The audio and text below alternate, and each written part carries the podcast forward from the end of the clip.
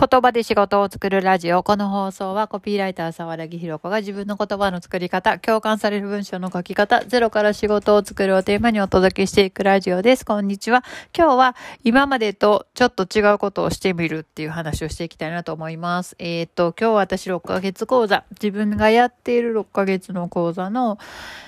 えっ、ー、と、6期になるんですかね。6ヶ月が10月からまた新たにスタートして、今日はそれのズームで受講してくださっている方たちとの第1回目の講座をしていました。10時から4時までで、まあ、4時ぐらいに終わって、その後ちょっと残れる人は残って感想を言い合ったりとかそういう感じでやってて4時半ぐらいまでやってました。で、えっと、私の講座っていろんな人が来てくださっていて、もうすでに自分のえビジネスを始めてて、まあ商品とかサービスとかもあって、そのあるものをどういうふうに売っていっていいかわかんないとか、まあもう持ってる商品やサービスあるけど、それをもっとブラッシュアップしていってもっと売れるように改善していきたいみたいな方もいらっしゃれば、今から何かを始めたいっていう方もおられたりとか、やってることはあるけど、これでいいのか自信が持てないという人とか、まあいろんな、うん、段階の方がおられるわけで、で、そこで、まあ、講座の中では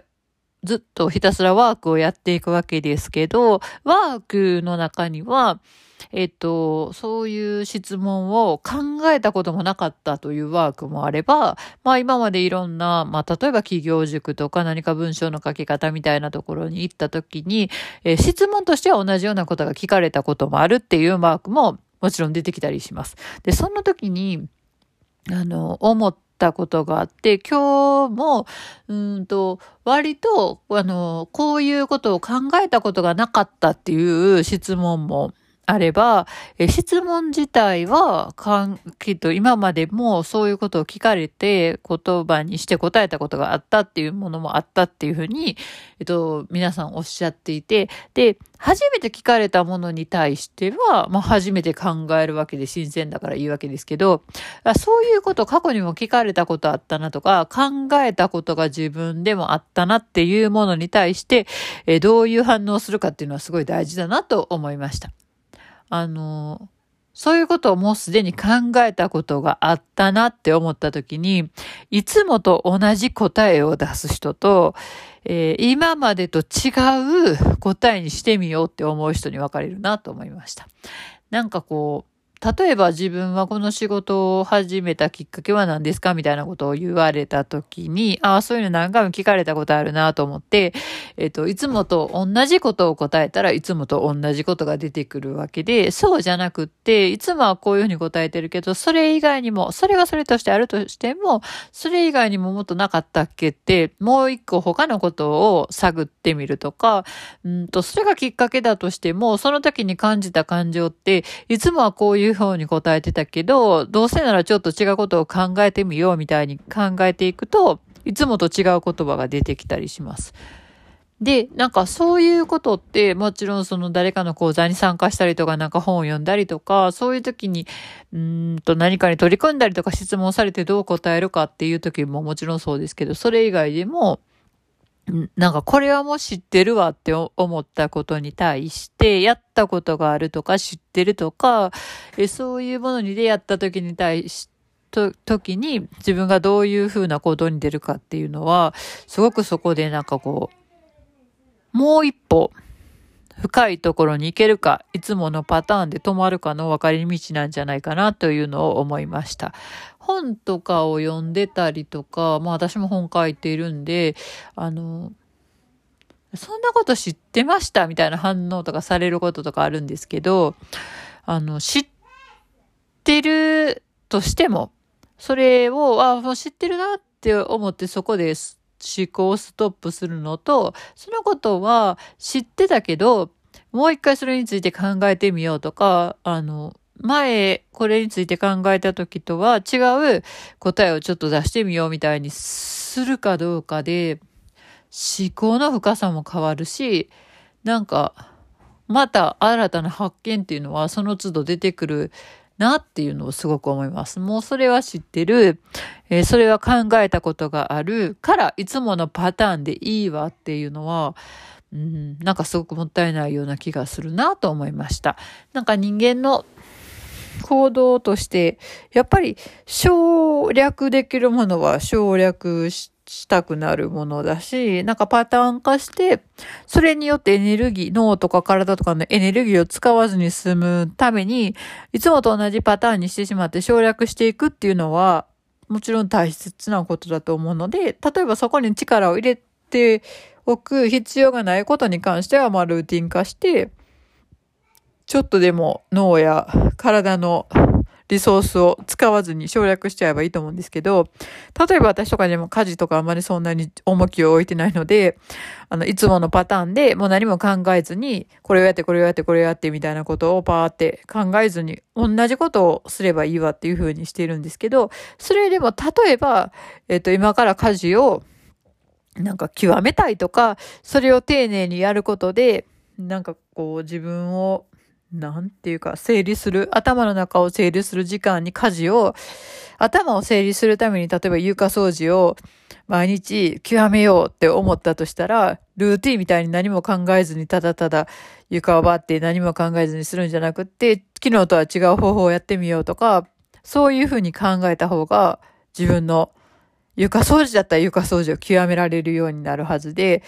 あの、省略して省エネすするっていう風に割り切ることもあってももちろんいいし、それをしないと体も脳も疲れていくだけですけど、ここは頑張ろうって思うことに対しては、ルーティン化せずに、なんか見慣れたものとか見たことがあるもの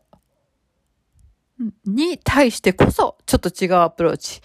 もう一歩違うことを考えるとしたら、とか、なんか別の方法やってみようとか、そういうふうにして自分の中から新しいものを生み出していくことってすごい大事なんじゃないかなと思いました。なんかこう、不調和音っていうか、違和感があること、いつも言っていること、うん、自分の商品とかサービスとかを説明するにしても、自己紹介とかをするにしても、うん、なんかこう、パターンを作ってしまえば簡単だし、それはそれでパターン化できるぐらい極めてるっていうのは大事なことですけど、なんかもう、だいぶちょっともう飽きてきたなって例えば思ったりとか、いつもこのお話してて飽きたなって思ったら、ちょっといつもとは違うことを一箇所でも変えてみようとか、そういうふうになんかちょっとした変化を起こせる、なんかこう、心構えっていうか気概っていうか、そういうのって持っておくことって必要だなと思いました。で、今日もその、講座に参加してくださってた方の中には、割とそういう講座とかに慣れていらっしゃる方もいらっしゃったりとか、自分自身が人に教える立場の人とかもいらっしゃって、まあそういう人はこのやってるワークとかに対しても、まあある程度今までも考えたことがあったって言われていた方もいらっしゃったんですけど、だからこそ、なんかいつもとは違う言葉を使ってみようと思ったとか、これを機会に、いつもはこういうことを言ってたけど、ちょっと違う方向性で考えてみましたみたいに言われてたので、やっぱそういうふうになんか物事に向き合えるってすごく大事だなと思いました。なのでなんか皆さんも、これは力を入れずに済ませたいことだから省エネして、パターン化してルーティン化しようっていう思うことと、ここはちょっといつもとは違う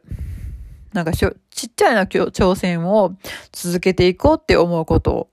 を、まあ分けて考えて、ここはちょっと、なんかなれ、なあなあにしたくないなっていうことに対しては、なんか、いつもと同じっていうパターンを抜け出すようなちっちゃな挑戦をしてもらったらいいんじゃないかなと思いました。それは仕事の話でもそうだし、なんかこう、どこでお昼ご飯食べるかとかそういうこともそうかもしれないし、まあ家事とかもそうでしょうし、なんか人間関係でも、いつもはこういうパターンで人と約束してこういう風に仲良くなっていってってしてるけど、ちょっとこの人とは踏み込んだ関係性になりたいなと思ったらいつものパターンじゃないことをしてみるとか、なんかそういう風にパターンを打破することで自分を深めていけるんじゃないかなと思いました。はい。何かの参考になれば幸いです。ではまた明日。さようなら。仕事を作るラジオ。この放送はコピーライター沢良ひろ子が自分の言葉の作り方、共感される文章の書き方、ゼロから仕事を作るをテーマにお届けしていくラジオです。こんにちは。今日はとりあえずやるって大事だよねっていう話をしていきたいなと思います。えっと、私のやってる講座は6ヶ月の講座なんですけども、えー、1年以上前に受けてくださった方からご報告があって、1年半かかって、やっと自分はこんな人のためにこういうことがやりたいんだっていう、えー、仕事をやる目的ができて、自分の中心が定まってきた気持ちがしますという、うんとご報告を受けて、よかったなと思って見てたんですけど、でその方がおっしゃっていたのが、講座を受けてからずっと、あの、自分は誰のために、どんな人のためにやりたいのかとか、どういうことが自分の、自分の中での目的というか、何のために自分はやりたいのかみたいなことをずっと、えー、その問いを持ち続けてきて、ずっと自分で自分に問いかけてきた結果、まあ、答えが出せたのじゃないかなと思ってますというふうにおっしゃっていて、で、そのずっと問い続けるっていうことともう一つすごく大事だなと思うのが、えー、受講してくれてた時に、うんと、しっかり定まってないなと思っていたとしても、文章を書いて、こういう人のためにやりたいっていうプロフィールとかも作って、いろんなことを発信していった中で、えっ、ー、と、その方はもう自分のオリジナルの講座とかを作って、その講座とかにも人が来てくれてっていうのを繰り返してきた中で、やっとこれだっていうのが、まあ1年半かかって見つかったというふうに言われてました。で、あのー、その方がおっしゃっていたのが、えー、仮でも作ってどんどん進んでいったからこそ、えー、受講中に作った文章とか講座とかをもとに、それを、発信して、自分のも発信してるものを見てくれたりとか、それがいいって言って来てくれたりとか、した人のフィードバックとかをどんどん受けていくことで、形が作れていったっていうふうにおっしゃっていたので、すごくそれって、その二つのことをビジネスをやっていく上では大事だなと思いました。仕事の話だけじゃなくて多分何でもそうだと思うんですけど、とにかく、あの、問いを持ち続けて自分で自分に自問自答し続けるっていうことと、あの頭の中で問い続けるっていうことをやりつつも、頭の中でずっとぐるぐる考えているだけじゃなくて、今日は今日の一旦の答えっていうのを出して、それをちゃんと、ちゃんとというか、外に、自分の中から一旦外に出してみて、それに対する反応とかフィードバックとかをもらいつつ進んでいくっていうのが、あの、人のペースは人それぞれだと思うので、そこですごく加速してグインっていく人もいれば、ゆっくりだけど進んでいけるっていう人もいるので、ペースは人それぞれだと思いますが、うん、そういうやり方が一番ビジネスを自分で作っていくっていう上ではいいんじゃないかなというのをすごくその話を聞いて思いました。で、私自身も、うんと割と昔は、あの、完璧なものしか出したらいけないっていう囚われの身だったので、なんかあの、自分自身が誰かの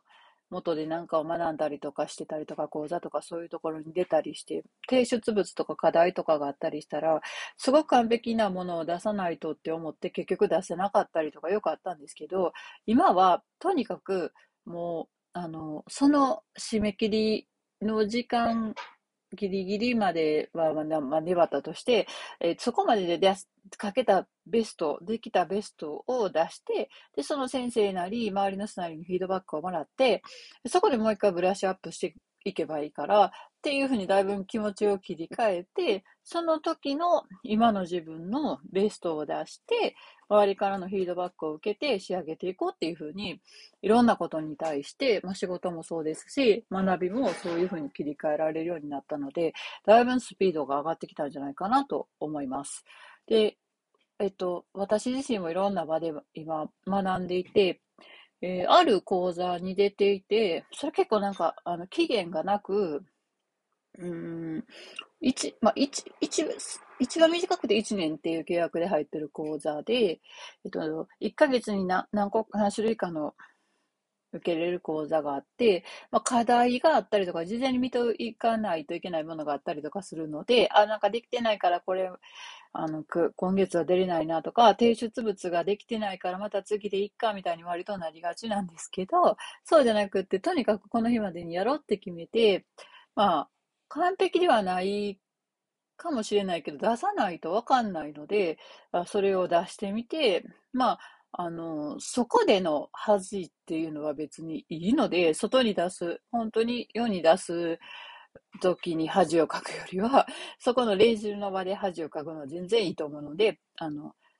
ある程度一定のクオリティはもちろん必要だけれど、完璧にする必要はなくて、そこで求められていることにある程度答えれてたらもう出してしまおうっていうふうに切り替えられるようになりました。なんか練習の場で恥ずかしい恥ずかしいと思っててもしょうがないので、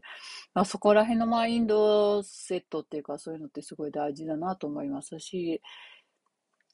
出してみて反応をもらって進んでいくっていうのは、やり方としてすごくいいんじゃないかなっていうのは思います。頭の中でずっとひたすら考えてたら、なかなか進めない気がするので、途中でもいいから出して、えー、それを元に動いていくっていうのがすごく大事だなと思います。で、うん、でもそれってやっぱり両輪で片方ではずっと考え続ける、自問自答をし続けるっていうことを諦めずにずっと考え続けるっていうことと、あの一旦は出して、一旦は出してっていうことを続けていくっていうのは、両輪だなと思います。なんか、どっちかだけでも難しいし、ひたすら頭の中でずっと考え続けているっていうのもなかなか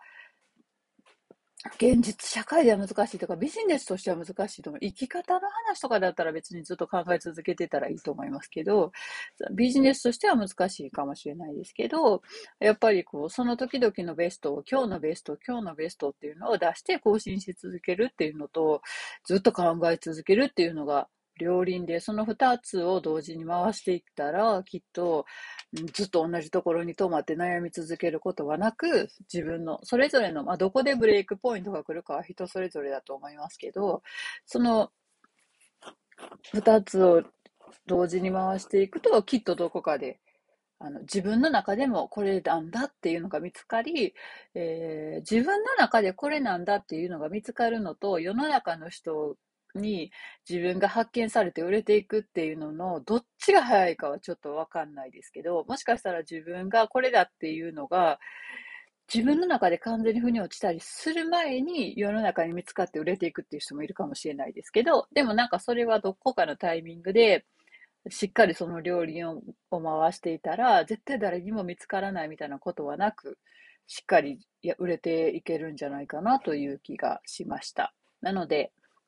なんかこう、ずっと同じことで悩んでるなとか、ビジネスがなんか停滞してるなっていう人は、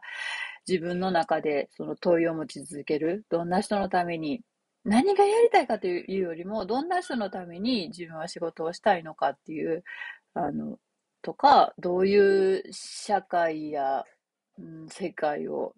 作っていきたいと思ってるのか、そんな大きな世の中を変えるみたいなことじゃなかったとしても、何が自分を動かしているのかっていう自分の中の動機を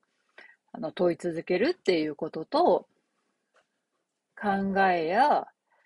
やろうと思っていることを、その時点でのベストをどんどん出して、